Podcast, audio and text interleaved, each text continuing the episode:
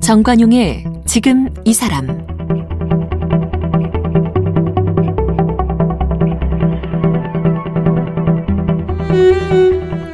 여러분 안녕하십니까 정관용입니다. 법의 테두리 안에서 인간의 기본권이 보장받을 수 있고 또 여러 분쟁과 갈등을 해결할 수 있죠. 서로 문제 없이 잘 살기 위해 법이라는 걸 만든 겁니다. 그런데 우리 역사를 되짚어 보면 공정하고 의로워야 할 법이 오히려 우리 삶을 억압하거나 악용된 적도 많습니다. 힘이 곧 법이고 법이 곧 힘이 되기도 했죠. 법을 악용함으로써 법치주의를 변질, 변질시킨 사례들이 참 적지 않습니다. 김희수 변호사가요, 우리의 그 근현대사 판결 가운데 법의 정의를 왜곡한 사례들을 모아서 역사의 법정에 선 법, 이런 제목의 책을 펴냈네요. 아, 오늘 김희수 변호사를 만나보겠습니다.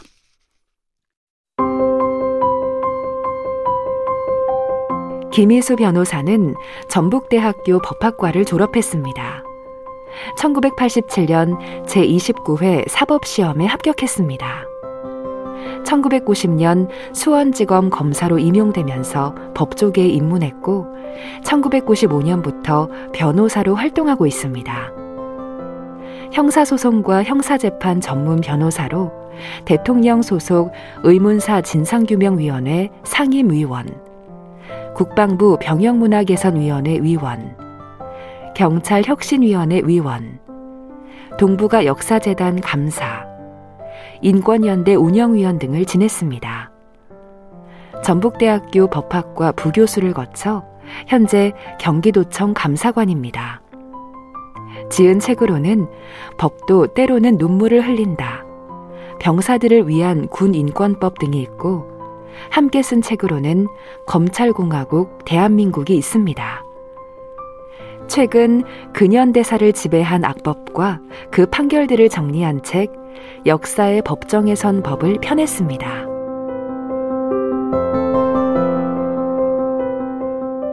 김희수 변호사 어서 오십시오. 아유 반갑습니다. 네. 저 책에서 다룬 거 보니까 동학혁명 전봉준 유죄 판결부터 등장을 하더라고요. 예, 그렇습니다. 거기서부터 거슬러서 이 역사의 법정 앞에 선 법을 한번 다뤄야겠다는 생각을 어떻게 출발하시게 됐어요? 그 동기는 사실은 직접적 동기는 제가 대학에서 학생들 가르치면서 예. 어, 우리가 소위 말하는 근현대사의 그 커다란 그런 사건들이 법의 시각으로 보면 어떻게 될까라는 네. 걸 정리를 좀 하고 싶었고요. 어, 가장 근본적인 의무는 그런 거였습니다.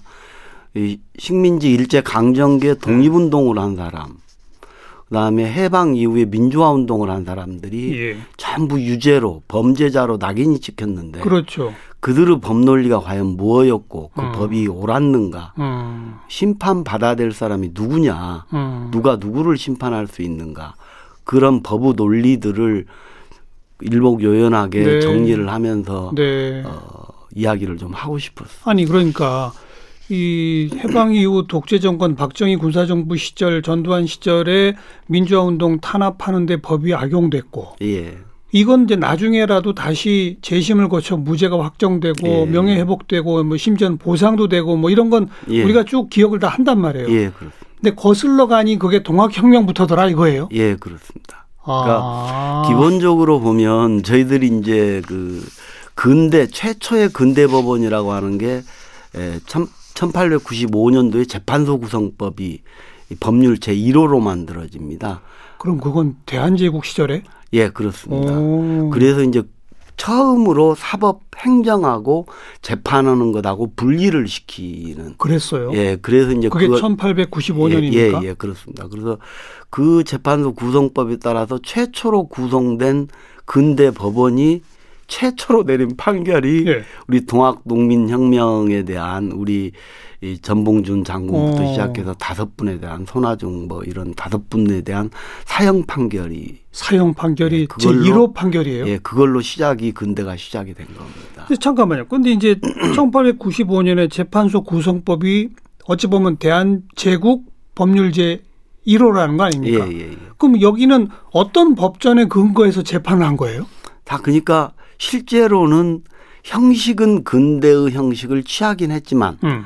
새로운 어떤 근대 법령이 만들어진 것도 아니었고 법령도 없었죠. 예, 그렇습니다. 그러니까 옛날에 그 있었던 그 법률 그대로를 가지고 재판을 했습니다. 옛날에 있었던 법이라면 조선시대 법? 예, 조선시대법 그걸로 그대로 적용을 했습니다. 그러니까 근대 법원이긴 해도 실질적으로 우리가 말하는 근대라고 이야기하는 음. 자유라든가 평등이라든가 억압으로부터 해방이라든가 이런 근대법 이념이 예. 뿌리를 내리지도 못했고 예. 또 조선 왕조는 굉장히 부패하고 무능했었고 예. 더구나 또 일본이 개입이 되어 있었고 예. 그러니까 이 근대 법원의 출발은 출발부터가 실질적으로 보면 근대 법이라고 부를 수 있겠냐라는 의문제기도 음. 당연히 가능한 거지만 네. 다만 이제 법률적 관점에서 본다면 근대 법원이라고 볼 수밖에 없는 그런 성격을 갖고 있다는 겁니다. 아니 조선 법이라고 하는 거는 왕권 통치를 예, 위한 그렇습니다. 법이잖아요. 예, 그렇습니다.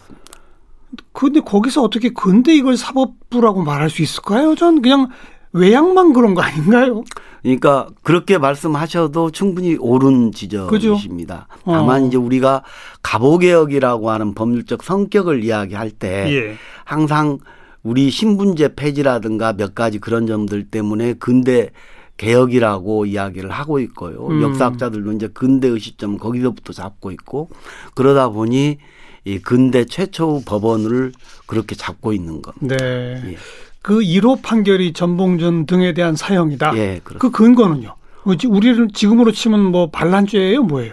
지금 지금으로 하면 군사 반란죄 지금 지적하시는 것처럼 군사 반란죄인데요. 음. 음. 어쨌든 그렇게 그런 법은 논리로 어, 처벌을 하고 사형을 당하셨죠. 예. 네, 네.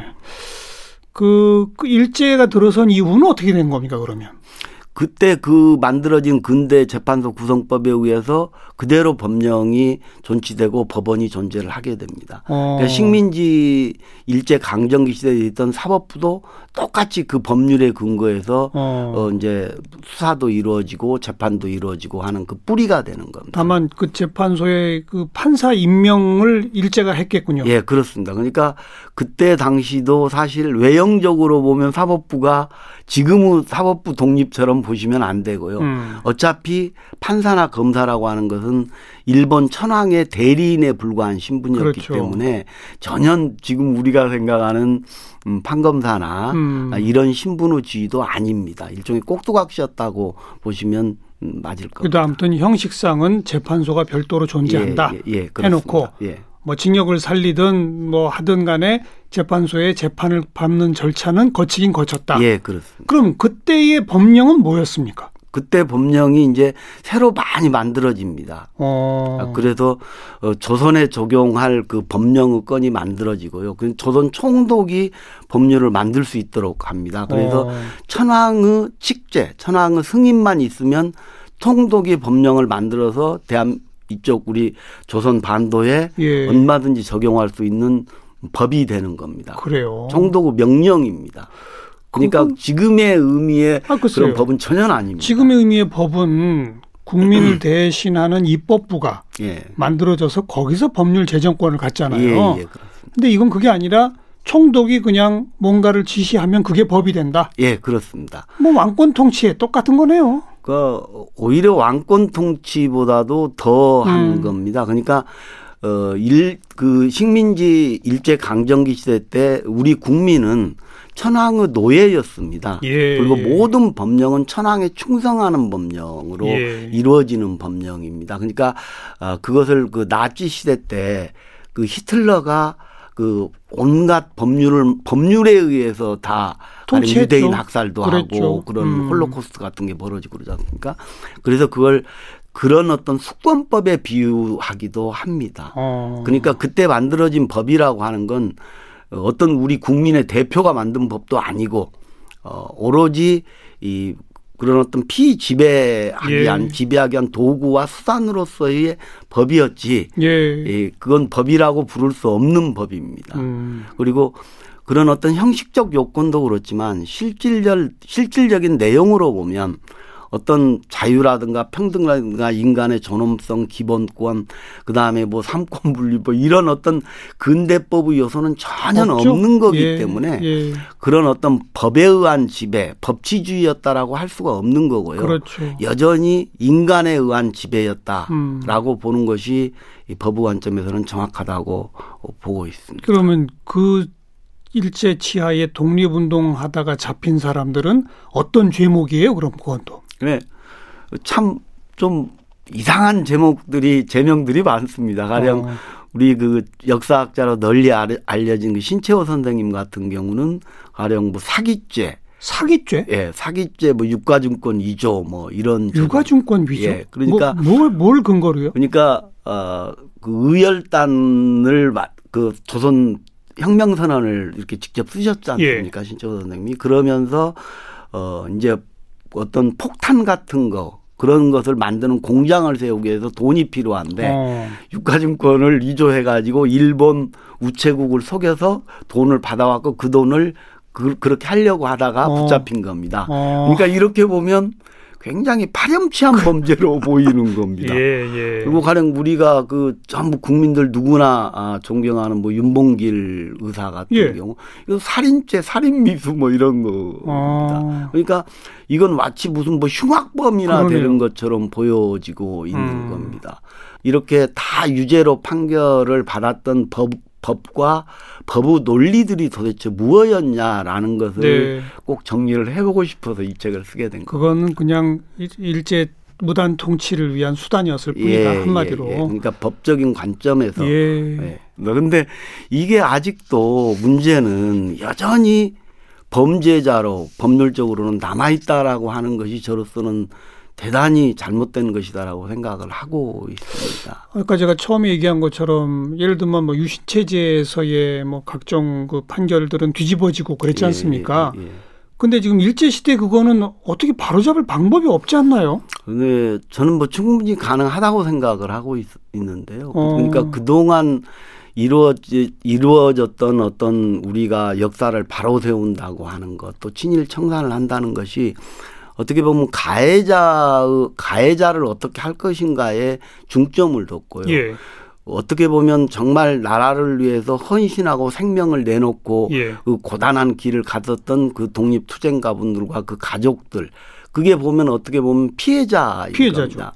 진정한 피해자고 그런 분들인데 어떻게 그 사람들 입장에서 한 번도 생각해 본 적이 없다 대한민국이. 음, 그러니까 그걸 그대로 범죄자로 나누는 것이 결국 법률적 관점에서는 볼 때 우리가 오요구 판결이기도 하지만 어. 지금 요즘 말로 하는 말로 하면 2차 가해와 똑같은 거 아니냐. 더구나 일본이 자기들이 예. 지금도 뭐 계속 문제가 되다시피 선생님도 잘 알다시피 우리가 뭐 적법한 지배였다라고 예. 이야기. 만약에 예. 적법한 지배였다면 이게 유죄가 맞는 겁니다. 음, 이 적법한 지배가 아니었고 이것이 법률적으로 볼 때 분명히 잘못된 거라는 네. 것이라면 이건 당연히 무죄로 선고가 되고 어. 그게 식민주의를 청산하는 길이다. 단지 예, 예. 이 친일 관계를 청산하는 문제가 아니라 어 뭐 선생님도 잘 알다시피 2차 세계 대전 이런 뭐 종료됐을 때 이 식민지 지배에 대한 사과는 단 한마디도 없었지 않습니까? 맞아요. 네, 한마디도 없으니까 그런 식민 지배에 관한 전범 재판도 동경 전범 재판이나 누른베르크 전범 재판 같은 경우도 결국은 전쟁에 관한 범죄로 처벌을 했었던 것이지 그러네요. 식민지 지배는 전혀 아예 음. 재판 대상이 아니었습니다. 그러니까 이 식민주의라고 하는 것을 우리가 청산하기 위한 첫 걸음으로서라도 네, 네. 이 부분은 반드시 바로잡아야 된다라는 어. 생각을 하고 있습니다. 막 손수 그 변호사님 말씀을 듣고 나니까 의미가 상당히 크다고 생각이 되고요. 상징적으로라도 어? 예, 고맙습니다. 국회에서 특별법 하나만 만들어도 될 것 같은데요. 아, 충분히 가능합니다. 그죠? 리고 어떻게 그러니까 국제 법학자들, 음. 역사학자들, 법률가들 또 이런 분들을 여러 잘 모아서 법을 하나 제대로 만들면 그러니까요. 우리가 그런 식민주의 청산이라는 관점에서 그리고 국가의 정체성이나 이런 걸 바로잡는다는 의미도 굉장히 중요하기 예. 때문에요. 그런 부분들이 충분히 이루어질 수 있는 거라고 생각을 하는데 네. 누가 좀 해줬으면 좋겠습니다. 특별법 법적 근거 하나 만들어서 예. 일제 시대 독립 투사들 유죄 받은 거 다 무효다. 모두 무죄다. 이렇게 선언하면 되는 거 아닌가 예, 싶어요. 그렇게도 될 알겠습니다. 뿐만이 아니라 이제 법논리적으로 좀 잘 다듬어서 예. 이게 유엔 차원에서도 다뤄질 수 있는 어떤 그런 음. 것들을 좀 이론적이며 법적 토대를 좀 만들어야 된다는 네. 생각도 하고 있습니다. 이게 1895년 전봉준 그때로 거슬러 올라간다는 것도 오늘 새롭게 알았고 일제 시대도 나름 법에 의한 통치라고 주장하는데 그거는 어떤 문제가 있는지도 알았고요. 예, 다음에 이제 해방학되고 우리 정부 수립 이후에는 예, 어쨌든 재헌의회 만들고 예, 예. 어, 입법, 사법, 행정의 분류를 한- 만들어내고 또 각종 법률을 제정해서 예, 예. 이른바 근대 사법 체계가 정말 제대로 출발한 거 아닙니까? 예, 예, 예. 하지만 제대로 안 지켜진 거죠. 그렇습니다. 가장 큰 것은 결국은 음. 권력자들이었고 지- 권력 지배계층이었다고 저는 보고 있습니다. 그러니까 우리 이 해방 이후에 헌정사를 보면 전부 헌법 파괴가 지속적으로 이루어져 네. 예. 잘 아시는 것처럼 예. 하여간 뭐 발췌개헌부터 시작해서 4.4.5 개헌부터 시작해서 5.16 군세쿠타 때부터 시작해서 유신 쿠데타 음. 12.12, 5.18, 뭐 이 이 험난한 과정들을 네. 겪으면서 헌법은 권력자를 위한 도구로 변질이 됐고 그 과정에서 계엄이라든가 긴급조치, 비상조치 이런 원래 이제 계엄이라든가 긴급조치 이런 것들이 다 어느 국가에나 인정되는 국가 긴급권이거든요. 근데 예. 헌법을 보장하기 위한 수단으로 법적으로는 인정된 건데 예. 그걸 마치 우리 영화에서 나오는 절대반지처럼 음. 그것을 악용해서 헌법을 파괴해 왔고 거기에 맞서서 싸운 민주화 운동을 한 사람들은 항상 그 저항을 해서 예. 헌법을 바로 잡았고 민주주의 이념을 바로 세우기도 하고 음. 그리고 그이 그 법의 이야기를 또 정리를 좀 그렇죠. 하고 싶어서 정리를 한 겁니다. 그러니까 권력자들은 헌법 파괴자들이고 예, 헌법을 오히려 수호한 사람들은 일반 시민들이고 예 그렇습니다. 그런 관점에서 볼 수 있는 예, 거죠. 그렇습니다. 그러니까 어떻게 보면 요새 나오는 뭐 내로남불 이야기 음. 많이 나오는데요. 그 권력자들이 가장 위선적이었다. 두 예. 얼굴이었다라는 거죠. 자기들 스스로 헌법을 파괴하고 법을 만들어서 마음대로 어, 지배를 이렇게 하면서 예, 예. 거꾸로 국민들한테 뭐 법을 지켜라고 계속 강요를 하고 맞습니다. 아니 과거부터 다 하던 건데 왜 새삼 우리한테만 이래 이러는 거 아니에요? 근데 이제 그 법이 법 자체가 잘못된 예. 경우도 있고요. 예. 우리 근현대사를 쭉 돌아보면 법은 옳은데 음. 그 법이라는 형식적으로 보면 법에 맞는 것 같은데 실질적으로 보면 법을 위반해서 예. 다른 행위들을 한 것들이 많습니다. 법 따로 관행 따로. 어. 예, 예, 그렇습니다. 그러니까 그런 부분들인데 그게 과연 합리화될 수 있겠는가. 아, 안 그건 되는 전혀, 거죠. 전혀 합리화될 수가 없는 거라는 그렇죠. 겁니다. 어. 음. 그 투명성이라고 하는 거, 예. 민주성이 담보돼야 된다라는 거, 예. 이제 그런 부분은 거스릴 수 없는 시대의 대세고 어떠한 정권이 오든 그런 것까지 더 투명해지는 사회가 돼야 음. 정말로 그렇습니다. 권력을 올바로 행사하고 국민을 위해서 봉사하는 정부나 국회가 될 수 있다 그런 그렇죠. 생각을 하고 있어요. 제대로 된 법을 만들어 놓고 예. 모든 정부의 운영은 법에 의해서 하고 예, 예, 절대 그거 위반하지 말고 예, 예. 이게 맞는 거죠. 예, 그렇습니다. 자 이제 현대사 부분에서는 우리가 권력과 법의 관계 얘기를 주로 많이 했는데 예, 예. 사실 또 일반 국민들과 관련해서 보면 이거보다 더 심각한 게 유전 무죄 무전 유죄 아닙니까? 예, 맞습니다. 이 말이 유, 유명해진 게 언제였죠 그게? 그게 그 1988년도에 그때 서울 올림픽 끝나고 난 이후에 그 예. 지강원이 교도소로 이동하던 도중에 12명과 함께 탈주한 사건이 있었죠. 지강헌 맞아요 그렇죠. 예, 맞아요 예, 예, 기억납니다. 예. 그때 그 사람은 한 570만 원어치 정도를 훔쳐가지고 음. 그러니까 징역 7년에 보호감은 10년에서 총 17년을 선고받았습니다. 아 그게 예. 도둑질한 게 570만 예, 원이었어요. 예. 근데 17년을 받았습니다. 오. 그리고 결국은 이제 뭐 권총으로 자살하고 뭐 그 뭐 생중계가 TV로 예, 됐었지 예. 않습니까? 그 나중에 영화로도 다뤄졌잖아요. 예, 영화로도 나오고요. 근데 음. 이제 그 말이 그 이제 저희들이 고민해봐야 될 게 실제로 범죄자들이 자기를 합리화시키거나 정당화시키는 그런 용어로 사용되는 예. 핑계일 수도 있거든요. 예. 우리 일부는 그럴 수도 있다고 생각을 됩니다. 근데 이제 우리가 좀 더 깊이 살펴보면 이 말이 형벌 불평등을 가장 정확하게 지금 이렇게 대변하는 용어가 돼 버렸다. 음. 그건 이제 재벌 범죄들 그래서 책에 보면 제가 재벌 범죄들을 이렇게 표로 만들어 갖고 정리를 좀 이렇게 해 놨었는데 형량쭉 예, 예. 대부분 집행유예로 나오는 예, 그렇습니다. 그러니까 징역 3년의 집행유예 5년이 어떤 공식처럼 그러니까요. 되어 버렸고요. 어. 또 이게 나오면 나중에 몇 년 있다 다 사면 시켜, 사면. 음. 시켜지고요. 그러니까 뭐 1,500억 몇백억씩을 횡령하거나 배임하거나 뭘 나쁜 짓을 했는데도 이런 사람들은 다 풀려나오고 예. 가령 뭐 지강원이 그걸로만 딱 비교를 하더라도 예. 570만 원인데 17년 살아야 된다라는 이게 예. 그래서 국민들이 더 와닿는 어떤 절실한 문제로 음. 국민들이 느끼고 있지 않냐. 그러면 결국은 돈 없고 백 없는 사람은 누굴 믿고 살아야 되는가. 네. 네. 이 법을 어떻게 신뢰할 수 있을 것인가. 예. 이 법치주의의 신뢰가 무너지게 되면 음. 결국은 법보다는 주먹이 앞서게 되고 그건 폭력 사이로 가버리는 거고 그래서 이런 문제들은 정말로 법을 적용하고 집행하는 사람들이 잘해야 된다. 이제 그런 내용들을 좀 정리를 쭉 해놓고 있습니다. 이 유전무죄, 무전유죄가 나오는 핵심 원인은 우리 법이 미비해서 법이 잘못돼서예요. 아니면 사법부 재판부가 문제가 있어서 그런 거예요. 뭐예요? 법이 잘못된 것도 있고요. 경우에 어, 따라서는 어. 대다수는 음, 법을 운용하는 음흠. 검찰과 법원의 잘못이 더 크다고 할 수 있는 부분도 있고 그렇습니다. 네. 이제 가령 법, 법 자체가 문제가 있는 경우 같은 게 제가 책에서 쓴 이제 장발장 은행 이야기를 쭉 쓰고 있는데요. 예.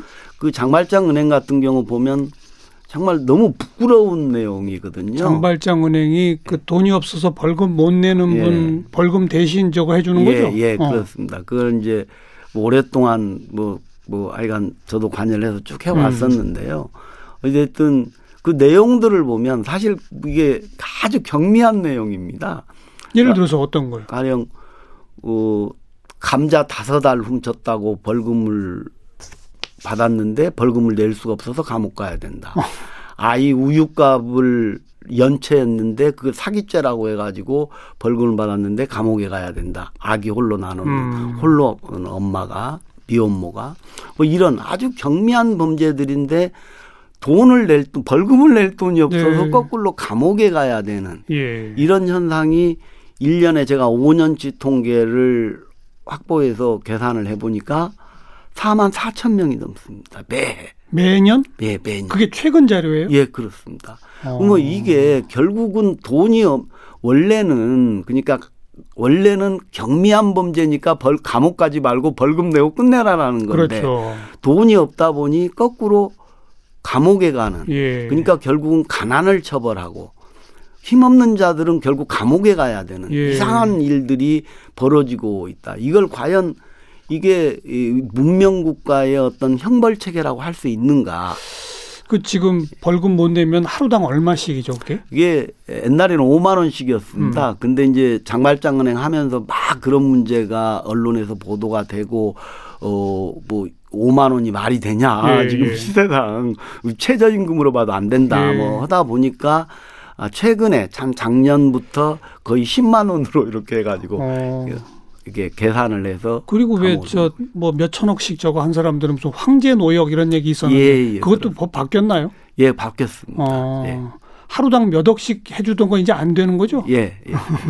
근데 아무튼 지금 김 변호사의 주장은 벌금 낼 돈 없는 사람 벌금형 내서 감옥 가게 만드는 건 잘못된 처벌이라는 거죠? 예, 예. 그럼 어떻게 해야 돼요? 그건? 그러니까 대안은 제가 책에서 여러 가지를 대안을 제시를 하고 있는데요. 음. 대표적인 걸 말씀드리자면 뭐 일수벌금제라고. 근데 가령 조국 장관님 같은 경우는 그걸 재산 비례형 뭐 벌금제다라고. 재산 이야기를 비례형 벌금 있죠. 뭐 이재명 지사 같은 경우는 공정벌금제다 어. 뭐 이렇게 하는데 원래 학자들이랑 이쪽에서 계속 이야기하는 게 일수벌금제입니다. 그러니까 그 사람의 재정적인 능력이나 수입이나 자산이나 어, 이런 걸 종합해서 예, 벌금을 정하고 예. 정하자라는 겁니다. 예. 아, 그러니까 어, 재벌한테는 뭐 천만 원이 작은 돈일 수 있어도 돈 없는 사람한테 백만 원은 아주 큰 돈이 그렇죠. 되고 고통일 수가 있습니다. 그러니까 음. 이런 부분들을 해서 벌금을 정하자라는 거고요. 그리고 또 하나는 정말 사회봉사 활동이나 이런 걸 대폭 늘리자. 네, 네. 아. 그래서 감옥으로 가는 일은 막아야 되는 거 아니냐. 음, 실제로 외국에서도 그런 사례들이 많이 확인이 되고 그래요? 있습니다. 예. 어. 그러니까 영국 같은 경우도 자기들이 뭐 2만 명이 넘는다는 사실을 알고 발칵 뒤집어졌습니다. 음. 그래서 여야가 전부 합심해서 몇 일 만에 법을 만들어내고 해서 그걸 지금은 한 400명, 500명 수준으로 확 줄였습니다. 어. 이 벌금형도 이제 아주 재질이 나쁜 벌금형도 있습니다. 아, 물론 있죠. 예, 예, 뭐몇 예. 억씩, 몇십 억씩. 근데 아무튼 돈이 없어서 뭐 그런 경우 징역 살리는 것보다는 사회봉사. 예. 아 정말 좋은 대안 같아요. 예, 예. 근데 네. 이제 그런 것들이 법률 개정이 있어야 되는데, 어, 무수한이 이야기를 했는데도 8년 정도 됐는데요. 그런 이야기. 장발장 은행 만들어진 게 벌써 그렇게 예, 됐죠. 장발장 은행 그 직전부터 저희들이 단체를 예, 만들라고 예. 했는데 안 되고 있습니다. 알겠습니다. 저 멀리 이 전봉준 시대부터 거슬러 가서 우리 법 해결해야 할 과제들이 많다. 일제 식민 시대 이거 해결해야 하고 또 이제 권력과 법의 관계에서는 더 이상 국정농단 이런 얘기 안 나오게끔 만드는 이게 중요하고 예. 유전무죄, 무전유죄 사라지게 하자. 예.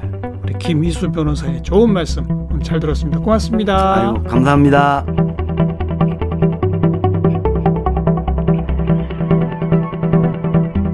오늘 함께하신 정관용의 지금 이 사람은 KBS 홈페이지와 모바일 콩, 다양한 팟캐스트를 통해 다시 들으실 수 있습니다.